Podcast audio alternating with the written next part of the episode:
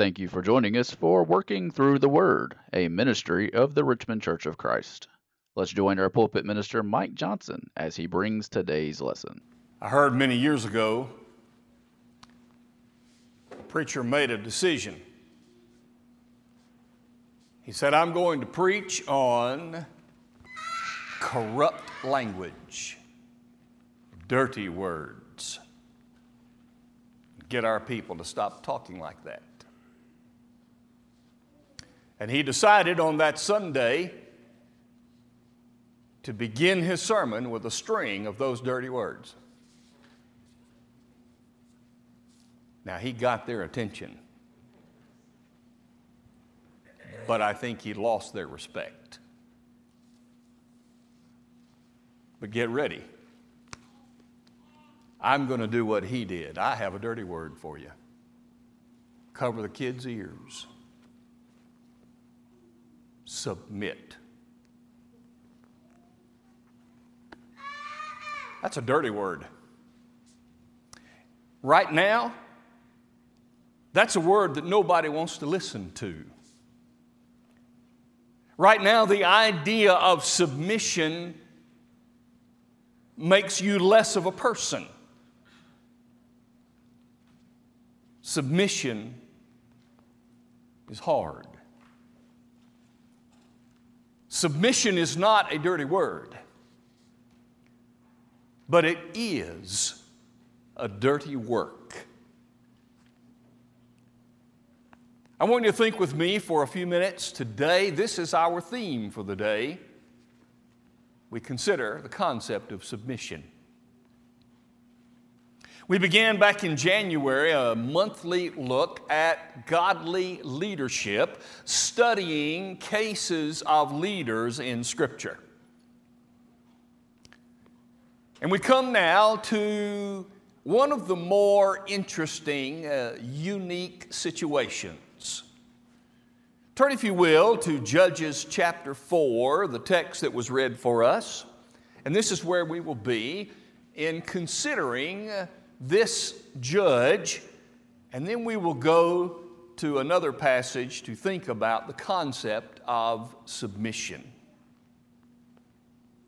I want to begin by noticing who this judge is Deborah, called the wife of Lapidoth. Deborah was a unique judge. She was unique because, obviously, she was the only woman in the list of 14 judges.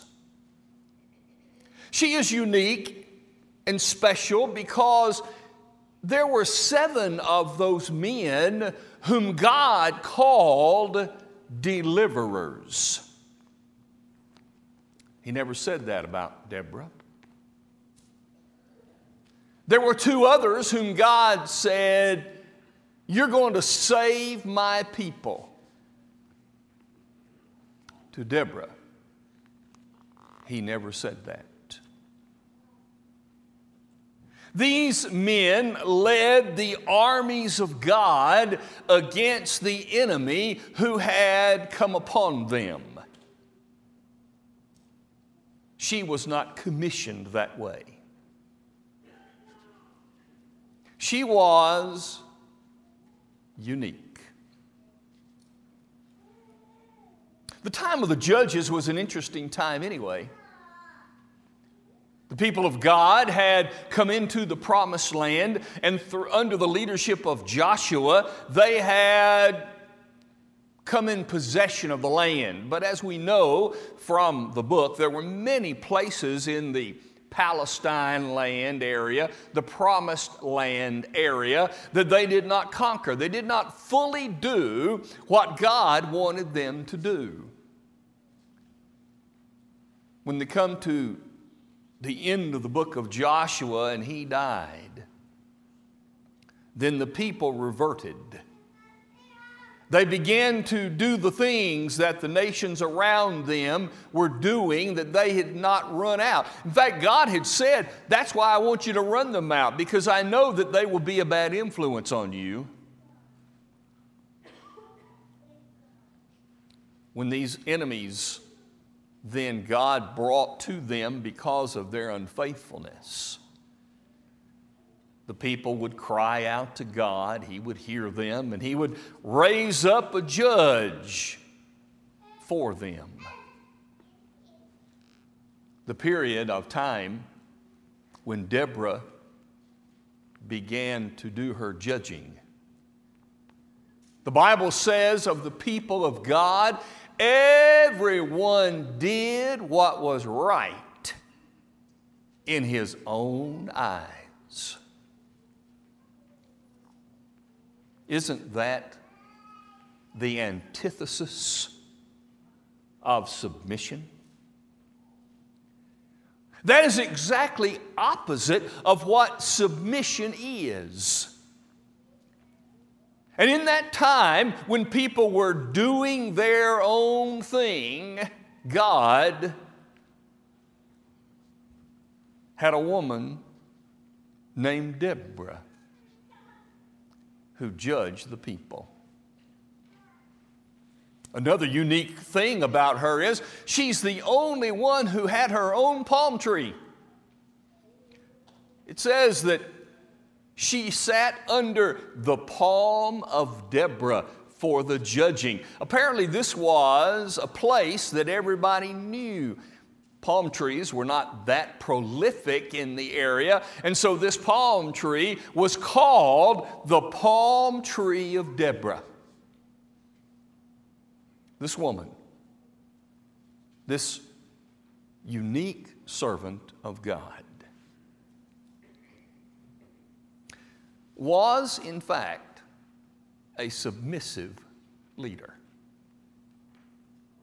We can learn about submission from the life of Deborah. She was the woman who was submissive to God as a prophetess for God and judging the people. A prophet is one who speaks in behalf of God. That speech might include telling what's coming in the future, but it also tells what needs to be done in the present. And it might remind them of what was done in the past. This woman sat in judgment with the people of God. They would come and listen to her. And apparently, her gift from God seems to have been the ability to hear what they had to say and then apply God's message to their situation. She was submissive to God, doing what she needed to do. When God called and told her, okay, it's time. The people have called out to me. This army of Sisera is coming, and I want you to call Barak. Why didn't Deborah lead? Deborah was willing to say, Okay, God, I'll call Barak and let him lead the army. In fact, she said, It's time. God called you. Hasn't God said for you to do this? And it was fine with her to let somebody else take the lead on that necessary venture. If you know the story. You know that this man Barak decided, I don't want to do this unless you come. I don't want to be leading this army unless you are beside me. She agreed to go, but then she said, Because of your attitude, because of this situation, you're not going to get credit for this battle. Again, if you know the story,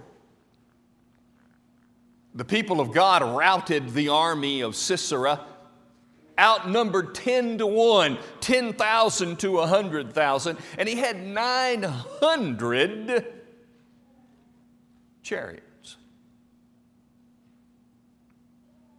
Sisera ran. In his running, he came to a tent of another woman by the name of Jael. She invited him in. She gave him water, gave him milk, gave him a place to lie down and take a rest, posing as a friend. And then, while he was asleep, she took a tent peg and fastened his head to the ground. And Barak did not get credit for having defeated Sisera. It was Jael who won. Even though Barak led the army, Jael stood out in history. She did what Barak was called to do and could have done had he decided to do his job. So now, what does it mean to be submissive? we talk about submission, what are we talking about? I don't want to talk about the way that we argue and discuss and, and, and fight and, and, and the way it looks nasty in the public view. I want you to see it in the life of Deborah. Submissive leadership is what we're talking about. Not just submission in general, but I'm talking today about submission as it fits those who lead. Notice with Deborah what submissive leadership is. It means you serve first. God has never called anybody to do something for Him who was just sitting down doing nothing. When God calls a leader, He calls a leader who is busy somehow, some way, who has already established himself or herself in some way. So God calls them because they are already serving. Submissive leadership is already displaying submission by serving first. Number two, they serve in their own unique way. There are many things that we could say about figuring out why did God do what he did as it relates to shepherds of local churches. We can read all the statements about what God says shepherds are and who they are, and trying to figure out why they are that way, we could make a lot of guesses, but here are some thoughts. When we see shepherds in local congregations, there are always a plurality. I think it's because of the unique abilities that people have. And you put those unique abilities together, and you have a much greater leadership opportunity. Everyone serves in their own unique way. And all of the shepherd groups that I have worked with in these years have had their personalities that connect and do and work, and, and they find their way uh, to, to be a part of this thing in a way that fits that group and fits this church submissive leaders submit to their own unique ways and therefore to the unique leadership abilities of the others in that shepherding group. Number three, submissive leadership is okay with not getting credit. It's okay.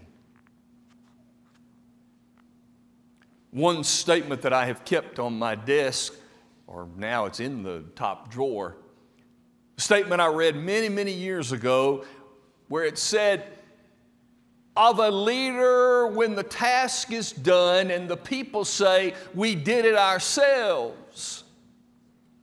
That's a great leader. Deborah didn't mind not getting credit. Here's an interesting fact to me. Until I studied for this lesson, I'd never even really considered it. You know what Hebrews 11 is about, right? That list of the hall of fame of faith. Those men and women, many of them by name, others by reputation and just generalities, but there are some names listed there of Old Testament characters who were great servants of God, great leaders. You know who's mentioned in that list? Barak. You know who's not listed in that list? Deborah. It's okay with her. I thought about this a lot. Have you ever heard the term female ego? Neither have I. I've heard the term male ego. I've lived the term male ego. And if you were not covered by masks, I would see you smiling. You guys saying, yeah, and you women saying, yeah. Isn't it interesting? Isn't it interesting? This woman didn't have an ego, she was just a servant. But she stands as a great leader. Deborah displays strength under control, meekness. If every leader could learn to be like Deborah, if every leader was a submissive leader, willing to be strong but under control, avoiding the ego, putting yourself there at the service of those whom you lead. Deborah is that submissive leader.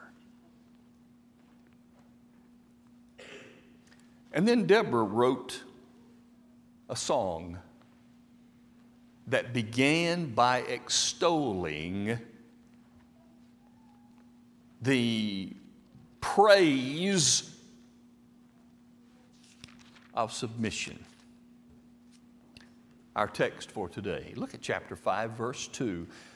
Look at the points that Deborah makes. Number one, when leaders lead in Israel, when they do it, that's implying that leadership is submission. Leadership is submission.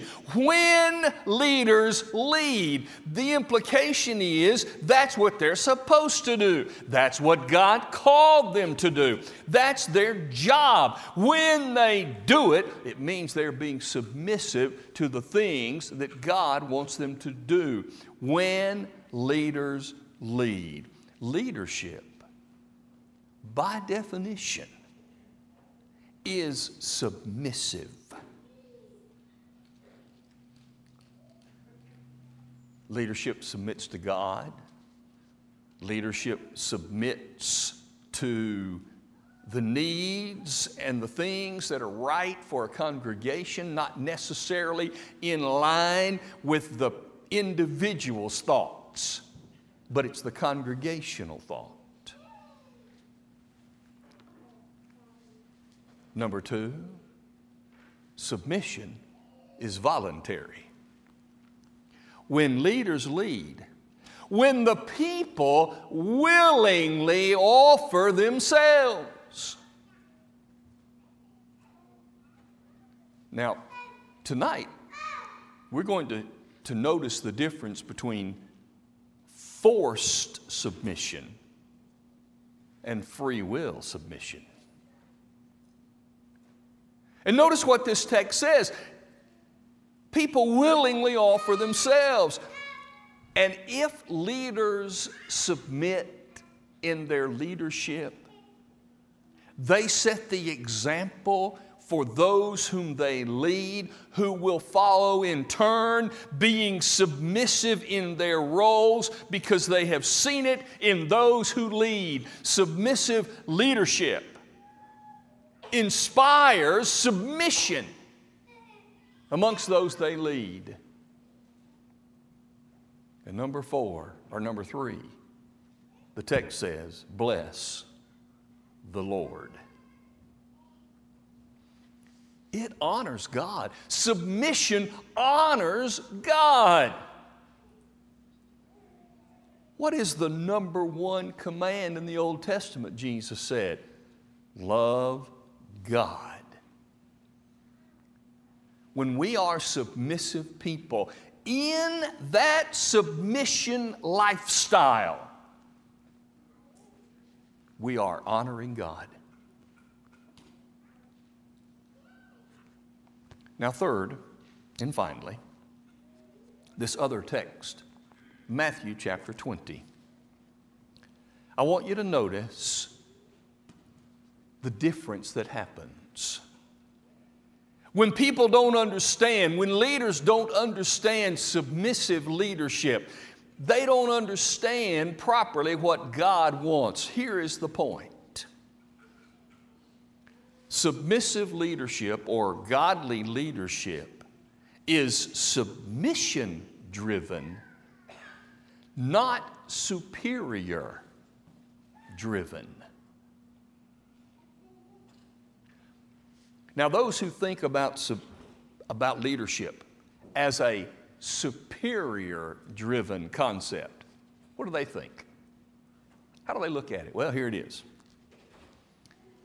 That occasion when James and John's mother came to Jesus. Chapter 20. Jesus said, What do you want? Grant that these two sons of mine may sit, one on your right hand and one on your left in your kingdom. Notice what she said grant it. Superior driven leadership thinks that you just confer leadership on someone. They don't have to prove themselves. In fact, maybe they're just born into it. Maybe mom and dad were, and therefore. Well, that doesn't necessarily fly. And her whole point was just grant it to them, just give it to them. She didn't say anything about they have earned it, they have deserved it, they have shown how much they qualify. She said, grant it to them. And those who have a superior driven mindset, they just want it to be conferred. Number two, they think of it as a position. You get the right, you get the left. Do you want this? Jesus said, Yes, we do. Can you drink what I'm going to drink? Yes, we can. It's a position, it's a place to say, Look where I am. Sometimes there are men who serve as deacons who serve in name only. They have a position but they don't do a work. Sometimes there are men who serve or want to serve shepherding the local church, but they want the position, not the work. It's not a position. And number three, when the apostles heard what was going on, what did they do? They got jealous. Because they wanted the honor. I believe, honestly, what was going on, I believe they were going, oh man, they thought of it before we did. Well, now we have to scramble to get our best places. People who think of leadership as superior driven want the honor that comes. That's why they're there. It's about them. But what is submissive, submissive leadership? Start in verse 25. You know that the rulers of the Gentiles lord it over them, and those who are great exercise authority over them. Yet it shall not be so among you. But whoever desires to become great among you, let him be your servant. Whoever desires to be first among you, let him be your slave. Just as the Son of Man did not come to be served, but to serve, and to give his life a ransom for many. Leadership needs to be submissive, first to God, and second to those whom they lead, leading in what is right and good and needful. But The whole concept of submission is something that every one of us needs as we lead our own lives. I don't know about you, but during this crazy time, I've had to learn more about submission. Because there's a lot of stuff going on. And there are a lot of things that I would like to see done differently. But it's an opportunity to be submissive. For example, there are people who want to be here. But because they have they have responsibilities to people who are in the high category of being infected. They want to be here, but they don't want to take a chance of taking that there. Therefore, if all of us submit to what is needed and what's been asked, they feel better. And they're more likely to be here. They want to be. And so, if we just all wear masks, stay apart, don't force ourselves on people who want to stay back, we learn uh, to think of the other person and I'll admit, it has not been easy for me. But we need to do it. We need to do it for a lot of reasons, not the least of which is this is what our shepherds have asked us to do. It's not outrageous. It doesn't impinge our lives in significant ways. We learn to submit. That's just one example of the concept of submission.